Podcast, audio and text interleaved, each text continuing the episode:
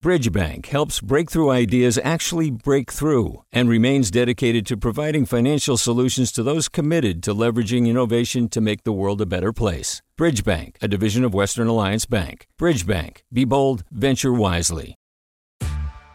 Hey there, this is Brittany Luce from NPR's It's Been a Minute. KQED's podcasts like The Bay, Bay Curious, Mindshift, Right Nowish, and more all tell the stories of the Bay and beyond with reliable, human centered journalism. They aim to inspire, make you think, entertain, and expand your understanding of the place you call home. Here's how you can support podcasting at KQED. Showing your support is easy, and you can join Brittany in supporting KQED Podcast too at donate.kqed.org slash podcast. That's donate.kqed.org slash podcast from KQED.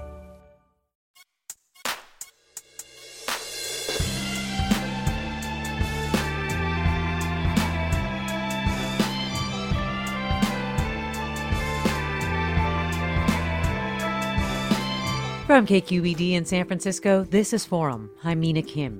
If you've been trying to cut back on drinking this month, here's another good reason.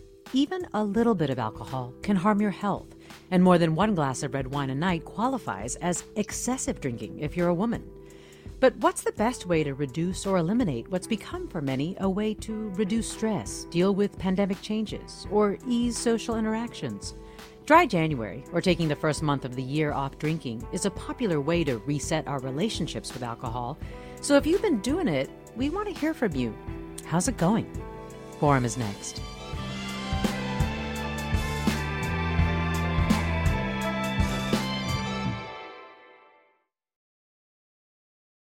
Welcome to Forum. I'm Mina Kim. Studies from decades ago suggested that light to moderate drinking could be good for you, like a glass of red wine a night was good for your heart. And those findings stuck around in the minds of Americans and have even guided policy. But recent studies find that any amount of alcohol can have negative impacts. Dana G. Smith is health and science writer for the New York Times, and her recent piece is called even a little alcohol can harm your health.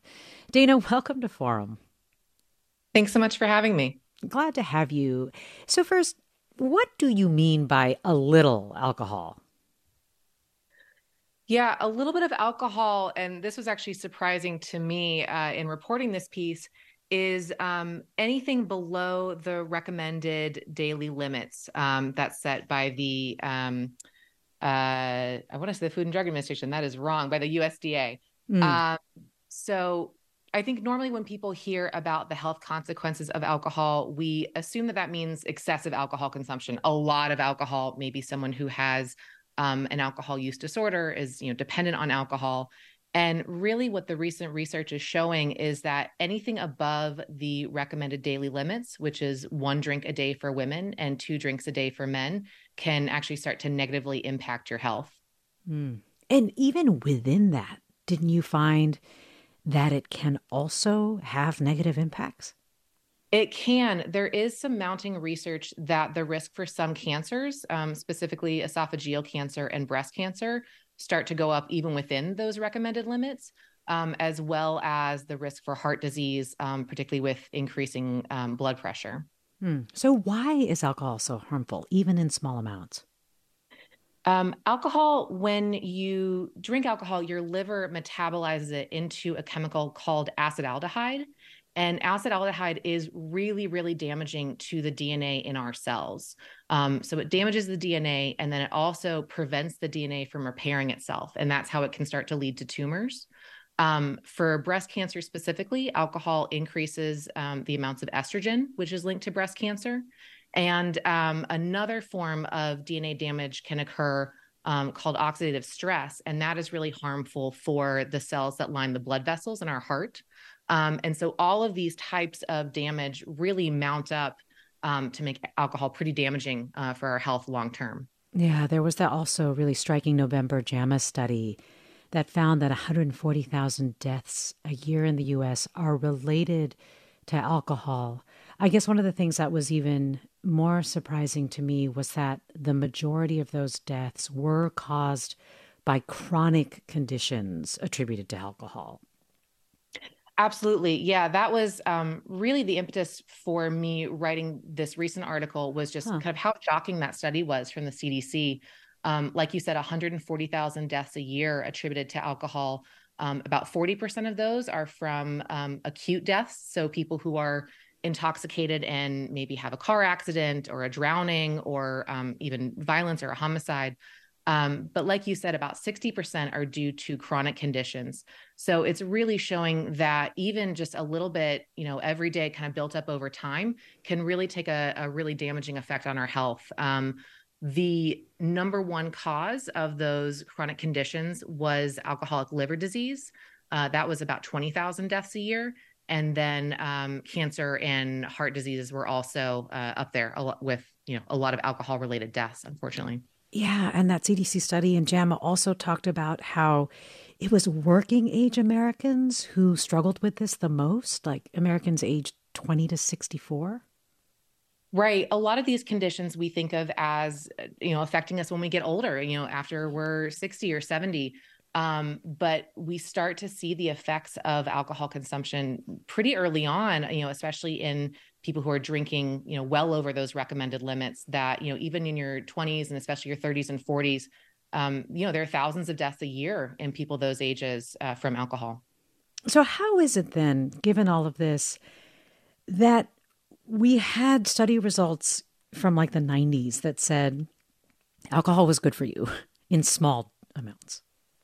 Yeah, it's it's been really confusing. You know, um, there's a, a lot of flip flopping, and this happens a lot in any diet research, to be frank. You know, any, you know, we've all seen headlines about coffee saying it's good for us, it's bad for us. Same thing with eggs. You know, it's just really hard to do a large observational study to get meaningful data on something that that is so common. Um, so I think the current consensus is that the thought that alcohol was beneficial for us, that it was healthy for our hearts, um, was really an artifact uh, in the data. So um, you know they conduct these studies by having you know thousands and thousands of people asking them how much they drink and then looking at their health consequences later in life. And generally it was found that people who drink a little bit of alcohol you know within those recommended limits tended to live longer and um, seemed to, to be healthier than people who didn't drink at all. So you know a lot of alcohol uh, manufacturers and you know the rest of the public kind of jumped on that thinking oh great you know one glass of wine or one beer a night is actually healthy for me you know I, I can justify this habit and what researchers now think they've been able to do um, a little bit uh, more rigorous research design where they're randomizing people based on their genetics. Um, so it's a, a, new type of research study that has come out in the last couple of years that we think is a little bit more accurate. So um, we're looking at how many how much people drink, but we're randomizing them not based on how much they actually drink, but based on what their genes say they likely drink. Um, and from that, we can see that even a, little bit of alcohol is actually um, bad for people's health. It's it's no longer thought to be beneficial. It's actually causing um, damage potentially, you know, increasing blood pressure related to heart disease. And what the consensus now is is that in those early studies, it was actually other healthy lifestyle behaviors that people had um, that were kind of masking the effect of alcohol or huh. people who drink a little bit are more likely to exercise they're less likely to smoke they're more likely to eat a lot of fruits and vegetables and actually those other healthy habits were what were improving their health not the alcohol well there was a piece of good news uh, in your article that when people stop drinking even just a little bit that it can have some significant positive impacts. Absolutely. There is um, research out of Australia that women who, um, it's one of the few studies that I've seen recently that actually, you know, tested uh, the amount of alcohol people drink, you know, ask people to drink a lot, to drink a little bit, and then to not drink at all.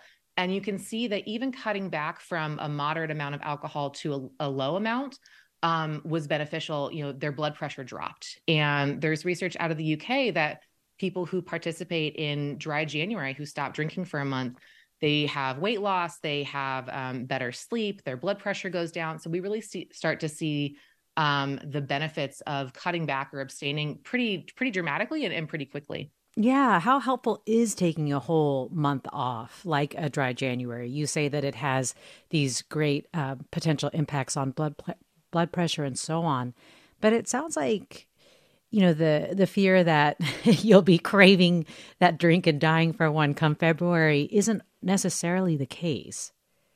Yeah, I think this was really heartening. Um, again, in the UK, they looked at people who had participated in a dry January and then followed them for about six months afterwards. And they found that, you know, even though most people started drinking again, they drank less than they did before. So instead of drinking four days a week, they drank three days a week, a, a week, and they drank a little bit less on each occasion. Um, so it looks like the you know the benefits of doing a dry January makes you really kind of reassess your relationship to alcohol. Maybe see mm. that you don't need it quite as much as you thought you did, and so you can cut back for the rest of the year. And that um, you know kind of so-called rebound effect that you mentioned only happened in about 10% of people. And those are people who really drank a lot before the dry January. And so they might have actually had an alcohol problem or an alcohol use disorder. Um, so it was, yeah, only about 10% of people who took part in dry January had that rebound where they really seemed to be craving a drink at the end of it. But for most people, it seemed to improve their health kind of the rest of the year. Well, let me ask our listeners if they've been doing dry January, and are you experiencing some of the benefits that uh, Dana has been talking about with regard to abstaining for a month? Um, you can reach Forum by emailing forum at kqed.org, posting Twitter, Facebook, Instagram at KQED Forum, or by calling 866 733 6786. 866 733 6786. What effects have you noticed by cutting back on alcohol? Do you think you'll keep abstaining or cutting back if you did dry January beyond this month? And through this process, I am curious what you did find hardest or what situations were hardest uh, not to drink. One of the things that I also was struck by, Dana, is that none of the experts you spoke to called for abstaining completely, unless maybe you do have an alcohol use disorder or other condition. Yeah, I thought that was really interesting. You know, I wanted to ask all the experts about that. You know, given that the risk can start to increase um, even at small amounts, you know, should we just not drink at all? Um, and even Dr. George Koob, who's the director of the National Institute on Alcohol Abuse and Alcoholism, said, frankly, no. You know, um, you know, there are people who should not drink, women who are pregnant, um, and people who have an, a problem with alcohol.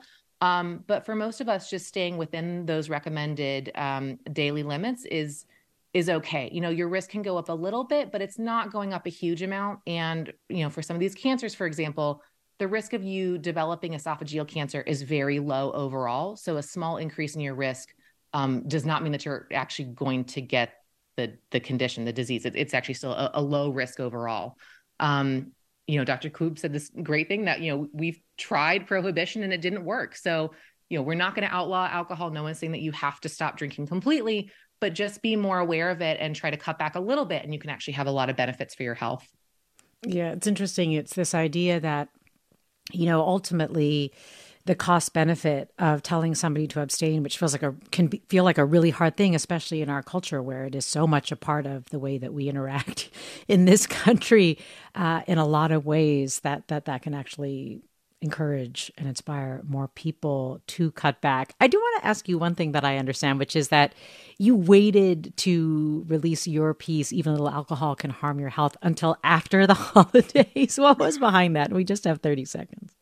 That's true. Um, we initially thought about running it. You know, the the initial study, the JAMA paper that you mentioned, came out in November. So we thought about running it around the holidays when people do have an uptick in their drinking.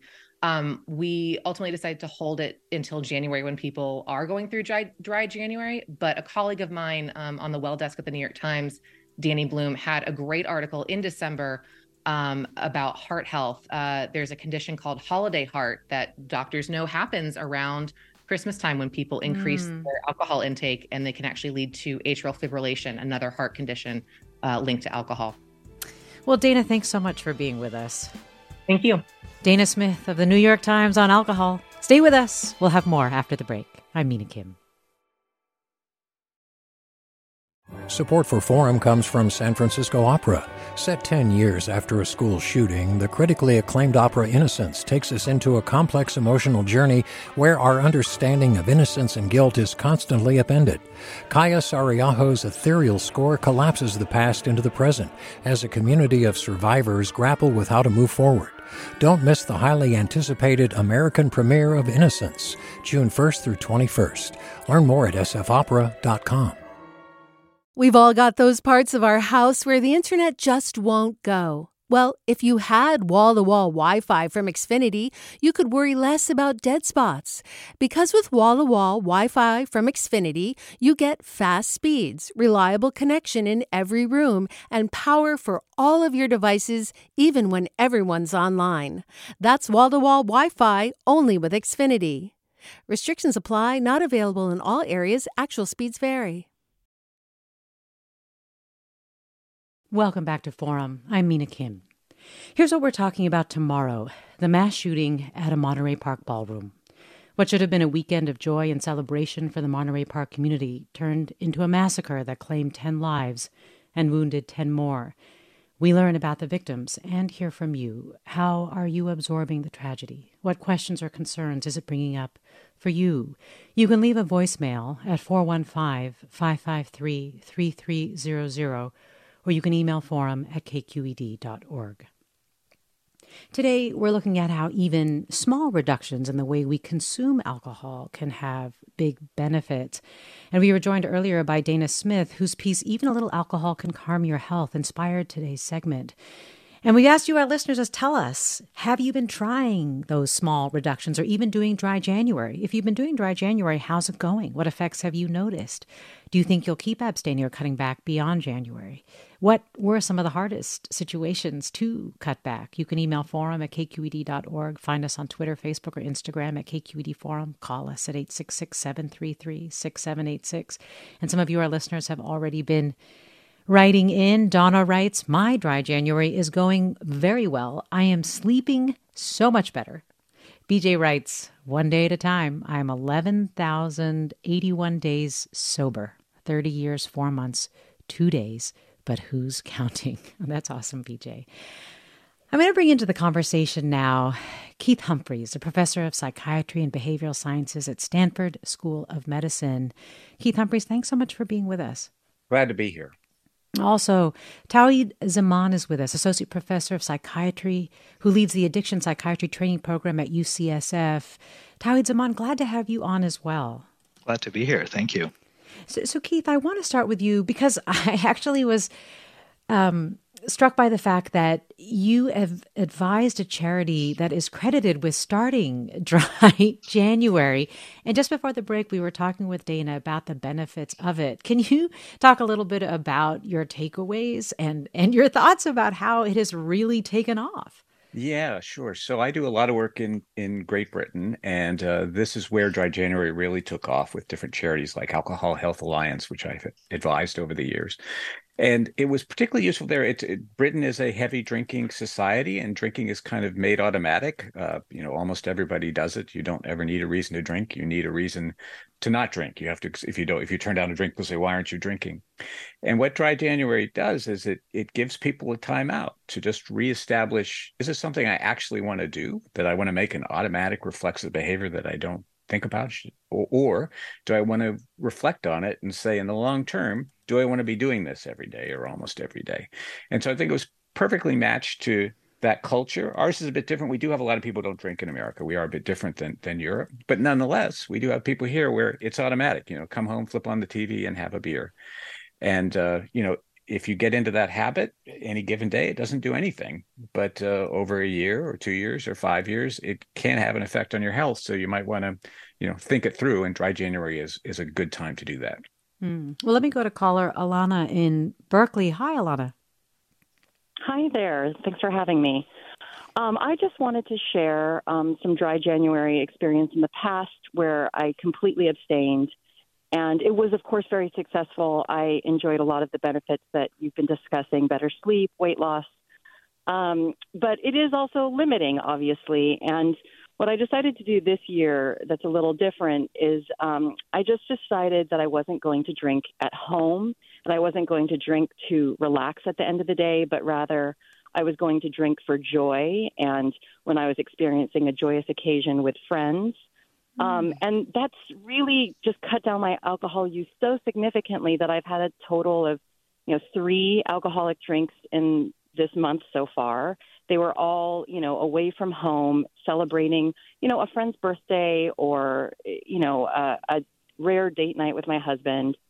Um, and I've lost seven pounds. I still feel great. You know that it maybe it doesn't have to be all or nothing. You know, um, but I think that this is the sort of lifestyle I might be able to keep up, and maybe just not having that drink at home is is what could be helpful to people who, um, you know, we're moderate drinkers and are wanting to drink even less than that.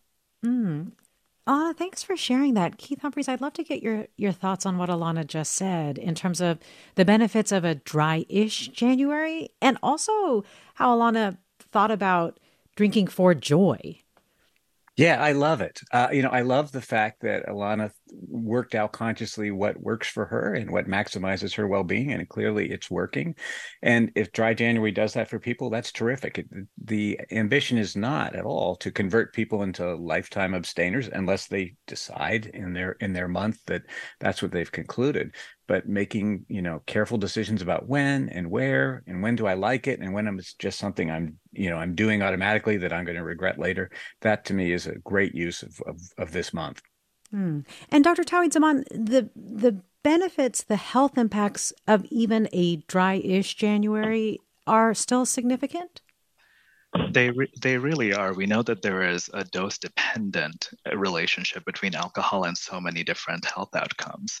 So that means the lower the dose of alcohol someone is taking in over time, the less likely they might be to develop any of those conditions that we talked about. So, everything from the cardiac illnesses like hypertension, health failure, stroke, all of the cancers that Dana mentioned, and certainly liver disease all of those have a dose dependent relationship with alcohol. So I'm a, I'm a huge supporter of folks uh, cutting down uh, as much as they're able.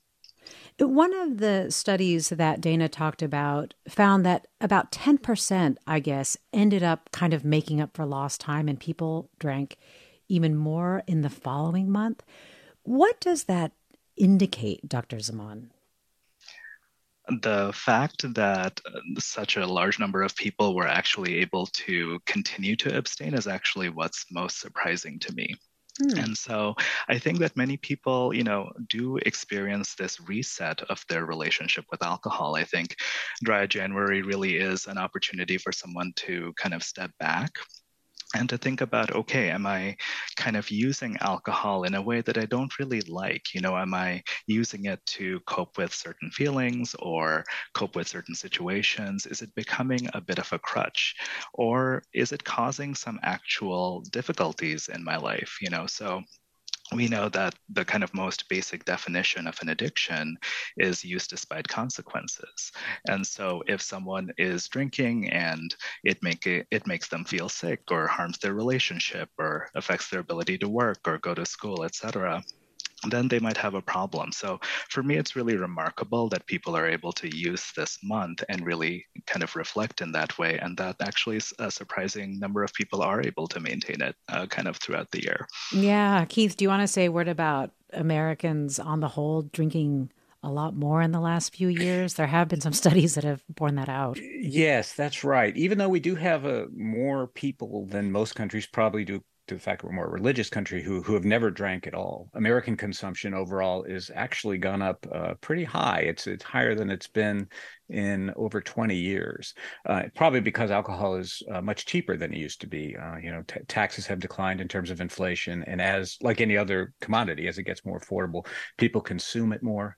There's also been quite a bit of effort by the industry to market to women. So, sort of, you know, wine mom culture was an industry creation uh, because they realized women were getting more disposable income and they they weren't drinking as much. So, how do you make money for that? You kind of gin up, uh, no pun intended. You you gin up a uh, uh, a, a, culture around you know this is what it means to be a modern woman have your have your mommy juice and all that and that also accelerated drinking so the increases have been much higher among women than among men in the last 20 years hmm. Well, let me go to John in San Francisco. Hi, John. You're on. Good morning. It's a great, great program. Uh, uh, when I quit drinking, it was a dollar for a highball. Now it's ten dollars. So, uh, where, where, does this guy say it's cheaper to drink uh, today? I don't think so. Uh, I'm sober for 40 years, and my three daughters are in AA. I started off trying to, you know, to to be off alcohol for a month. Went to the Catholic Church. They had what they call a pledge card in the Catholic Church and that lasted for 30 days maybe. Uh, uh, in the next month, uh, I more than made up for it, mm. and it went on like that for uh, seven years until I uh, I found uh, I lost uh, just about everything. Unemployable. Uh, my health was deteriorating. Uh, when I went to the hospital uh, for rehabilitation, uh, I had what they call pre-cirrhosis. The doctor said your body may heal the pre-cirrhosis. It may not. Uh, fortunately, it did and now I have 41 years clean and sober, and uh, my health is great. I'm 85 years old, and uh, uh, my experience. Uh, I go to an AA meeting every, every day. This morning I went there. We had young girls there uh, with the same, you know, talking about uh, uh, drinking alcohol in small amounts and uh, and needing it and not being able to quit. You know, John. So, uh, well that's such an interesting point. And thank you so much for sharing your story. And I'm, I'm so glad to hear that you were able to recover, especially liver disease, as we know, uh, Dr. Zaman, is something that once it reaches a certain point can be no turning back, really. But I guess one of the things that I am wondering is, you know, based on what John's describing and what he just said about people having small amounts but feeling like they need it, how do you evaluate if this might be you or if you're bordering or have an alcohol use disorder? Mm-hmm. I think that's an excellent question. And I think uh, knowing family history can actually be really powerful in those cases. So often, in addition to talking to someone about their experiences and kind of the ways they're using alcohol in their lives and whether it's getting in the way, I think it's really helpful to know a family history of alcohol or other substance use disorders because we know that this can partly be a genetic condition. So someone might be at more risk if it if it runs in their family. So often I'll talk to them about kind of the ways that alcohol is affecting them. I'll talk about their family history, and then one of the things that can be a bit more invisible, uh, for lack of a better word, I guess, for folks uh, long term are some of the risks of those chronic illnesses. So, um, uh, the for example, I will work with people to look at their blood pressure or their blood sugar or their weight, and think about the relationship between alcohol and those conditions, because those might be chronic issues that someone may not notice day to day, but certainly could have long-term consequences. So, I think it's kind of important to look at the entire picture there. Mm. We're doc- talking with Dr. Tauhid Zaman, Associate Professor of Psychiatry, who leads the Addiction Psychiatry Training Program at UCSF and Director of the Addiction Consult and Opioid Safety San Francisco VA Medical Center, is where Dr. Zaman does that. Dr. Keith Humphreys is a professor of psychiatry and behavioral sciences at Stanford School of Medicine, also author of the forthcoming book, Addiction, a very short introduction. And we are also talking with you, our listeners, about your relationship with alcohol. If you've been cutting back on drinking and noticed any benefits, maybe you've been doing dry January. 866 733 6786 is the number. Email address forum at kqed.org. Post thoughts on Twitter, Facebook, or Instagram at KQED Forum. Kelly writes on Instagram, haven't had a drink in over five and a half years, so my dry January is going great. Yay, Kelly. Um, you know, Dr. Zaman, though, you have also written a piece, though, about people who may experience withdrawal if they try something like abstaining completely for a month. What is alcohol withdrawal syndrome, and, and what should you be on the lookout for if you might be a candidate for experiencing that? Mm-hmm. Absolutely. I think it, it's good for people to be aware of alcohol withdrawal. I do want to mention that really for the vast majority of people, dry January and abstinence more generally is is not very risky. In fact, it's it's likely to be much more beneficial for all the reasons we've uh, we've kind of discussed. But um, my piece was really focused on the risks for people who are daily drinkers or nearly daily drinkers. And those are the people who we think might be physiologically dependent on alcohol. And uh, as a result of that, uh, particularly in the first seven to 10 days after someone who drinks daily kind of stops drinking or cuts down significantly, they can experience alcohol withdrawal. and those symptoms really have a broad range. So um, they they might be mild symptoms, which really are mostly uncomfortable and relatively not medically dangerous. But some people, you know, the minority of people can progress to have moderate or severe symptoms of alcohol withdrawal. And as a physician, I think that's where I really start to worry because severe symptoms can actually include seizures, it can include delirium tremens or DTs, which folks may have heard of. And those are actually kind of life threatening conditions that someone might need to be in the hospital for. So that said, uh, I think uh, particularly for folks who drink daily, uh, it's important to know that these are also treatable conditions, and that's why I want people to really hmm. talk to their to their doctor about that. And overall, I, I really believe that the risks of withdrawal should not keep the vast majority of people from abstaining.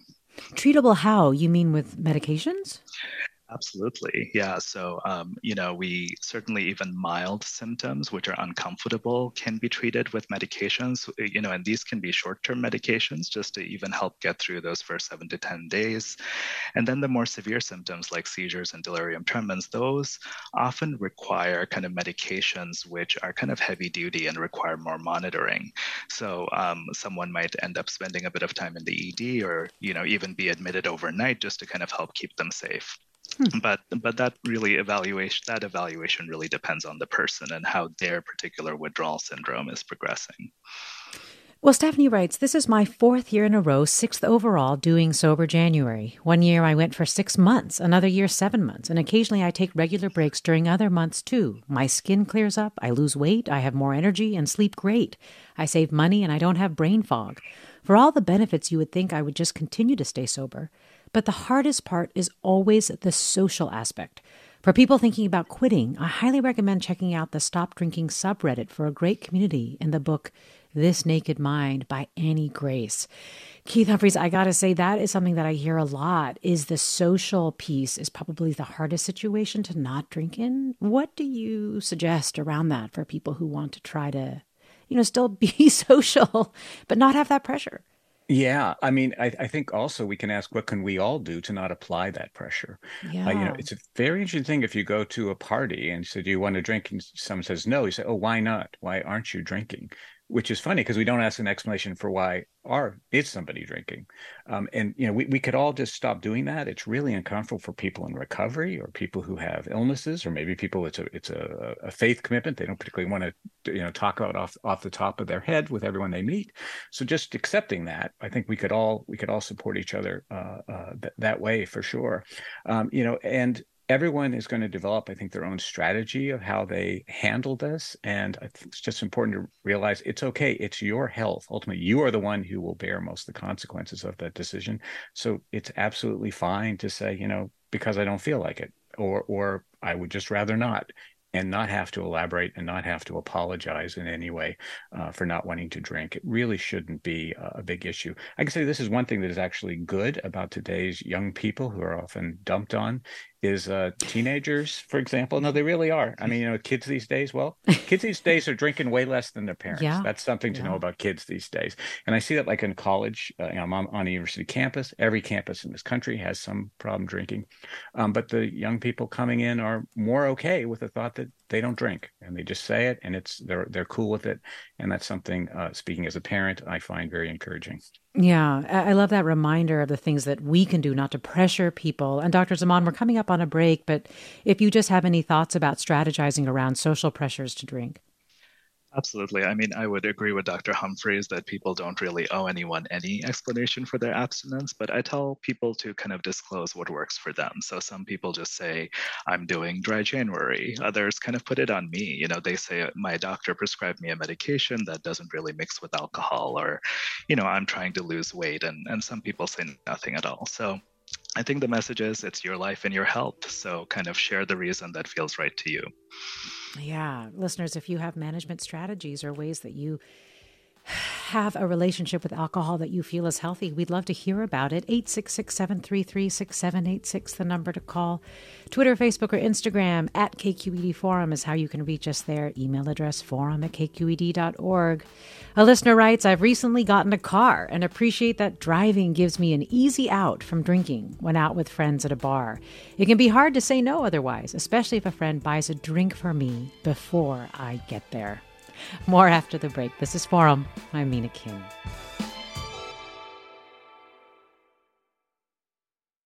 Support for Forum comes from San Francisco Opera. Set 10 years after a school shooting, the critically acclaimed opera Innocence takes us into a complex emotional journey where our understanding of innocence and guilt is constantly upended. Kaija Saariaho's ethereal score collapses the past into the present as a community of survivors grapple with how to move forward. Don't miss the highly anticipated American premiere of Innocence, June 1st through 21st. Learn more at sfopera.com. We've all got those parts of our house where the internet just won't go. Well, if you had wall to wall Wi Fi from Xfinity, you could worry less about dead spots. Because with wall to wall Wi Fi from Xfinity, you get fast speeds, reliable connection in every room, and power for all of your devices, even when everyone's online. That's wall to wall Wi Fi only with Xfinity. Restrictions apply, not available in all areas, actual speeds vary. Welcome back to Forum. I'm Mina Kim. After decades of confusing research suggesting too much alcohol is bad for you, but a little bit is good, it appears doctors and scientists are coalescing around the finding that even a small amount of drinking can have health impacts. We're talking about why alcohol can be so harmful, what can be done about it during a month that many try to abstain, or dry January. David writes I wasn't a heavy drinker, but I was a regular drinker until this New Year's Day. On that day, I started a dry January with the intention of making it a dry life. I notice that my craving for alcohol has steadily diminished as the month has progressed.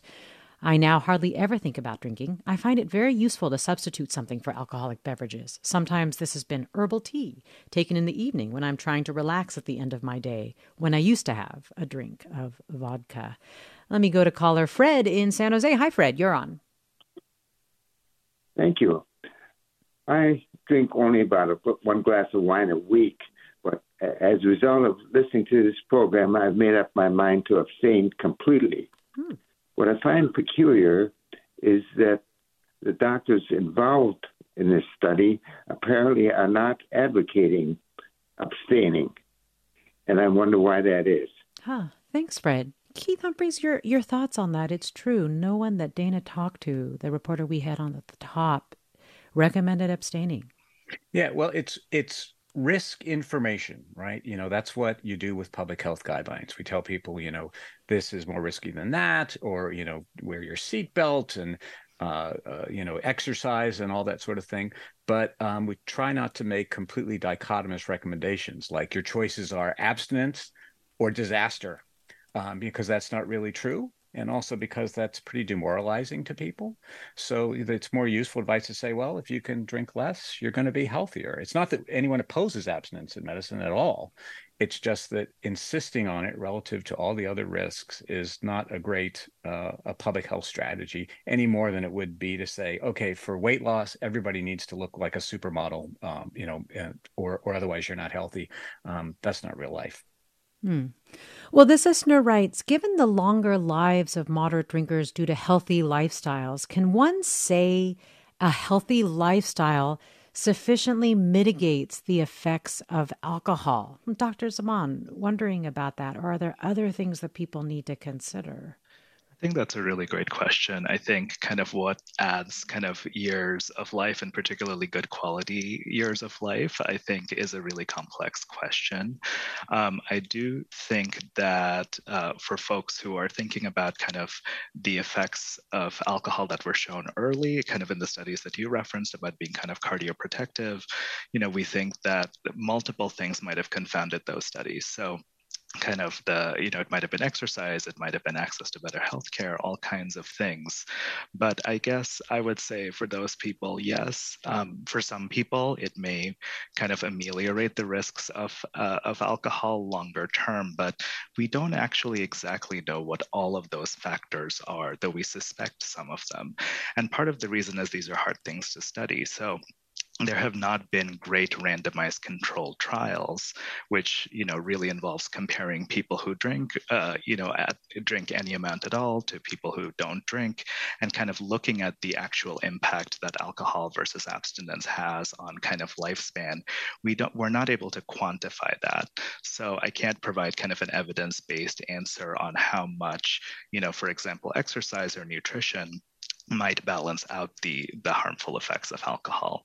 Mm. So I would say it's not been well studied, um, and I would just you know con- continue to practice all the healthy habits, but part of that could also involve drinking less.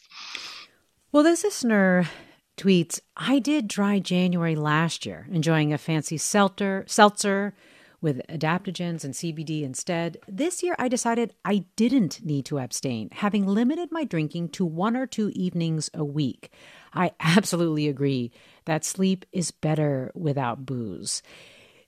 Dr. Zaman, about balancing it out. So, if you say you don't drink during the week, uh, you change your habits so that you only drink on the weekends, but you allow yourself, you know, more than the USRDA, right? Like two or three or more um, on a Friday, Saturday night or something like that.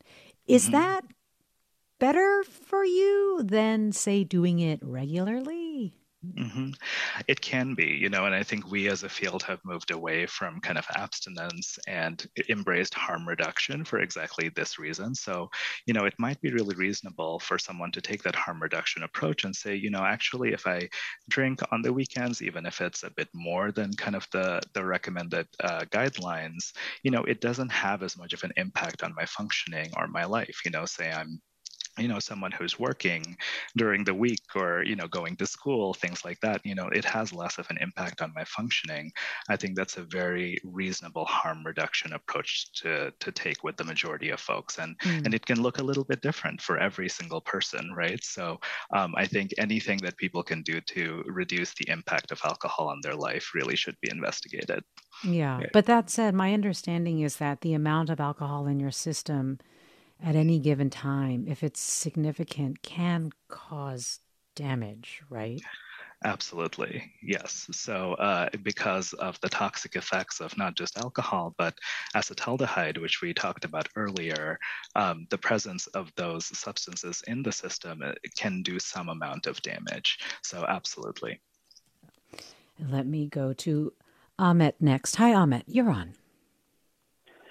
Uh, yes, I just wanted to uh, compliment the show. Uh, I I've heard about this uh, dry January earlier. I mean, in December, sometimes on NPR, I think, and I made up my mind to uh, to go ahead with it. Uh, one thing, um, I, I so I this is my 23rd day, obviously, and uh, oh. one thing I, I mentioned that I used to uh, drink uh, heavy end, like high end scotch and such, and and uh, you know, I when I when I started it, I I started craving, but I, I actually noticed that I I was craving for uh, a taste of alcohol, as in like a beer or something, rather than the uh, Scotch whiskey itself. So I went to the supermarket. Uh, Trader Joe's has some good collection of uh, non-alcoholic beers, and uh, I got some of that, and uh, it turns out that I actually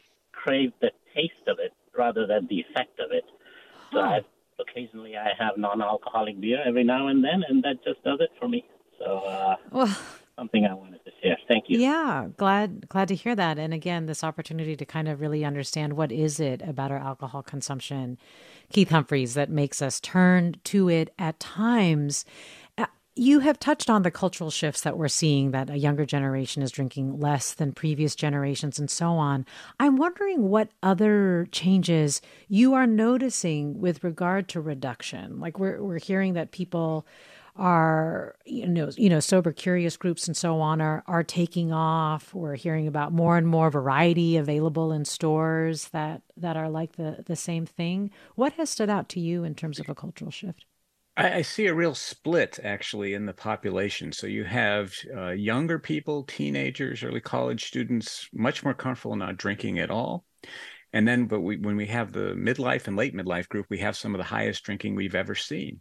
So there's those deaths that you you know you mentioned earlier that mm. uh, and Dani mentioned earlier, and uh, you know deaths of despair. I think many people have heard that term, and we see that going up and up, and, and particularly in midlife. Um, and so it's almost like there's less of a middle than there used to be in, in America in, in how we handle alcohol. And, and for that reason, it, I'm really glad to see so many callers being very flexible in how they think about this. There are people who have very serious drinking problems who really do need to stop forever. And then there are lots and lots of other people who um, you know may drink a bit too much, but you would never say in the, you know in the old parlance that's alcoholism. You would say, oh, you're just drinking uh, to a point that's harming your health, and you can cut back a bit and still drink, and that's okay. You'll be healthier. And we need to keep that flexibility because we've got very different kinds of patterns of drinking around the country and across generations. So let me ask you then what are some of the conditions that set people up for success if they are going to try cutting back significantly or abstaining, Keith? So we, we know a lot about this. So people who are the most likely who, who drink a lot are likely to uh, you know succeed at moderate drinking are people who don't have co-occurring serious mental health problems, people who uh, have a job and some kind of social stability, you know, stable relationship. People have an education, all more likely to succeed in becoming uh, moderate drinkers, and also people who can find a social network that will support them. Uh, and you know, at, at, the abstinence end, everybody knows AA. AA certainly works, but there's plenty of other social groupings where you know organized around health. You know, if you join a regular jogging group, if you join a uh, a, a church group, a singing group, something where drinking is not part of it, and that's fun and enjoyable, and you feel happy and you get connection uh, away from alcohol, that's going to make it easier for you to use alcohol less or to quit entirely than it will if you just kind of try to white knuckle it through, give up something that you enjoy, but not get any rewards return. Yeah. Karen writes After years of overindulging, I decided to do dry January. So glad I did. I don't think I'll go back to my former habits. My sleep has improved, anxiety is going down, I've lost five pounds, and my resting heart rate has gone down. As a caller just said, I think I will only drink occasionally when enjoying an evening out and be much more mindful about it.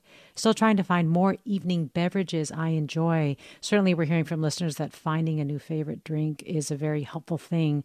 Keith, I just want to ask you, and if it's okay to ask you this personal question, do you drink and, and how you manage it? Yeah, I do drink. Um, eh, but ever since I started advising those charities, I also do dry January.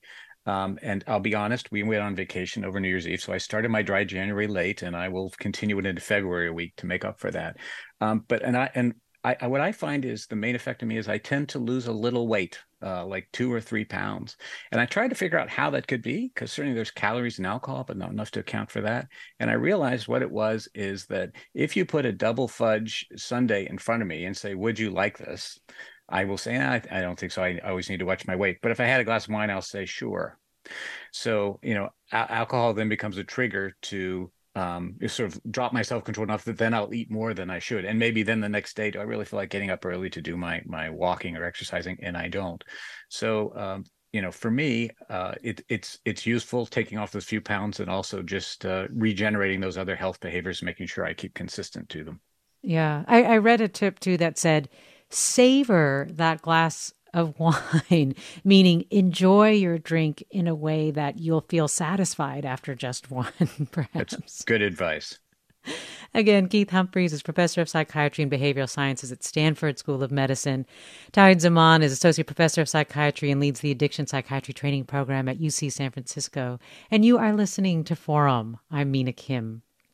So Stan writes, so, no amount of alcohol is healthy, but it's healthy to drink within the limits of the federal guidelines. Which is it?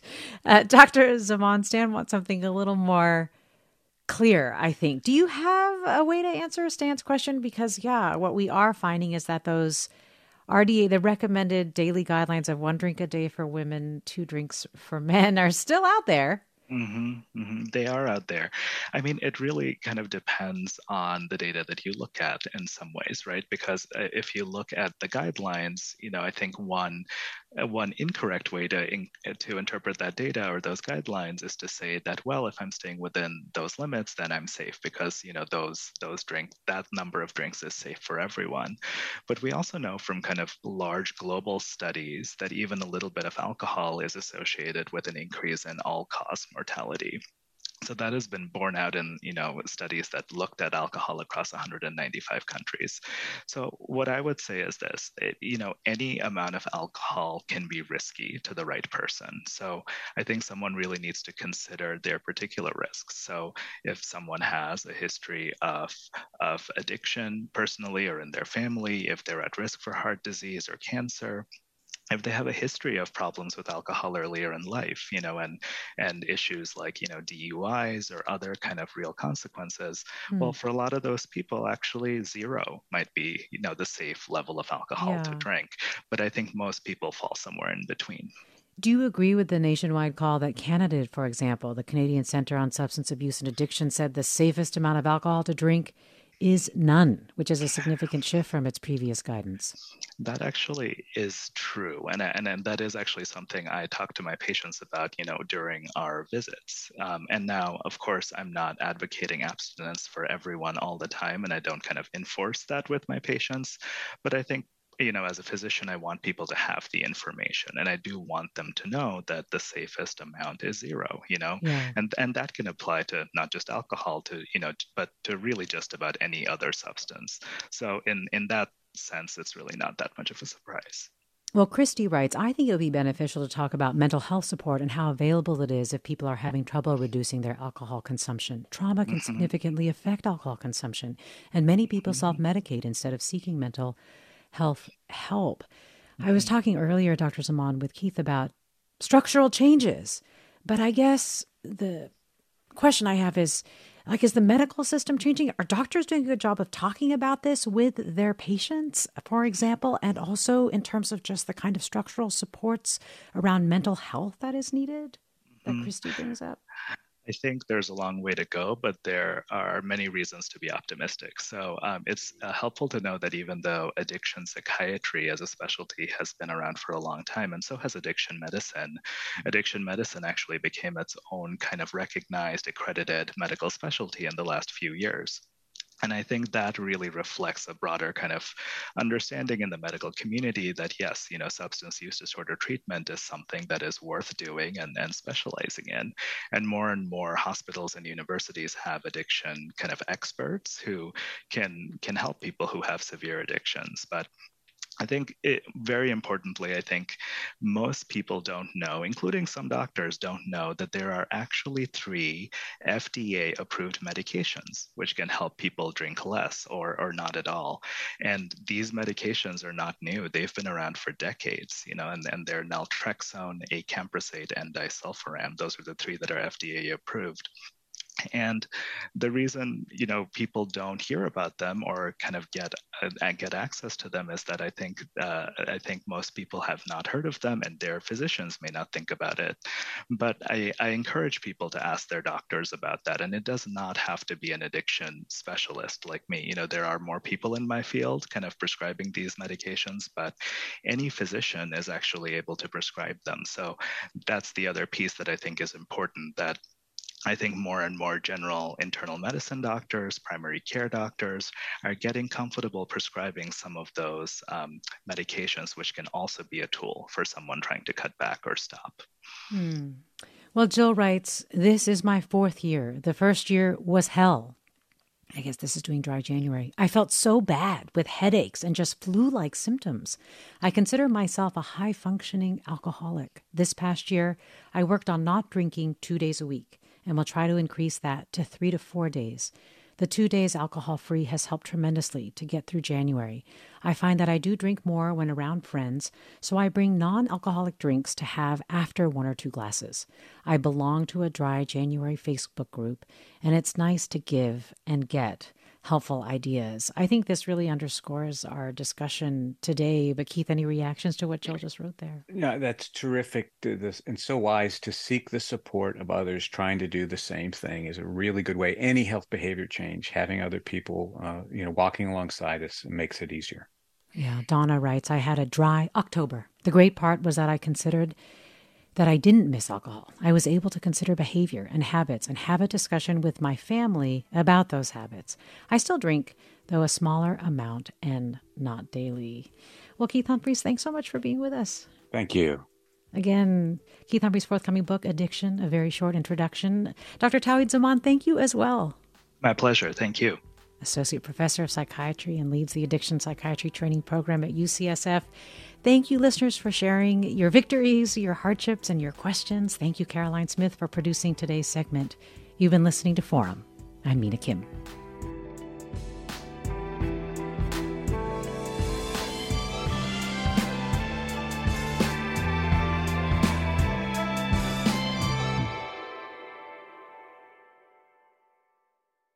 Funds for the production of KQED's Forum are provided by the John S. and James L. Knight Foundation, the Generosity Foundation, the Germanacos Foundation, and the Heising Simons Foundation. Support for Forum comes from San Francisco Opera. Set 10 years after a school shooting, the critically acclaimed opera Innocence takes us into a complex emotional journey where our understanding of innocence and guilt is constantly upended. Kaija Saariaho's ethereal score collapses the past into the present as a community of survivors grapple with how to move forward. Don't miss the highly anticipated American premiere of Innocence, June 1st through 21st. Learn more at sfopera.com. We've all got those parts of our house where the internet just won't go. Well, if you had wall to wall Wi Fi from Xfinity, you could worry less about dead spots. Because with wall to wall Wi Fi from Xfinity, you get fast speeds, reliable connection in every room, and power for all of your devices, even when everyone's online. That's wall to wall Wi Fi only with Xfinity. Restrictions apply, not available in all areas, actual speeds vary all over the country. We need to improve reading in Wisconsin. Schools are changing the way they teach reading. I'm calling for a renewed focus on literacy. We have gotten this wrong in New York and all across the nation. And it's happening because of a podcast. I think your podcast has changed my life. And I'm going to share this podcast with everyone I meet. Sold a Story investigates how teaching kids to read went wrong. New episodes of Sold a Story are available now.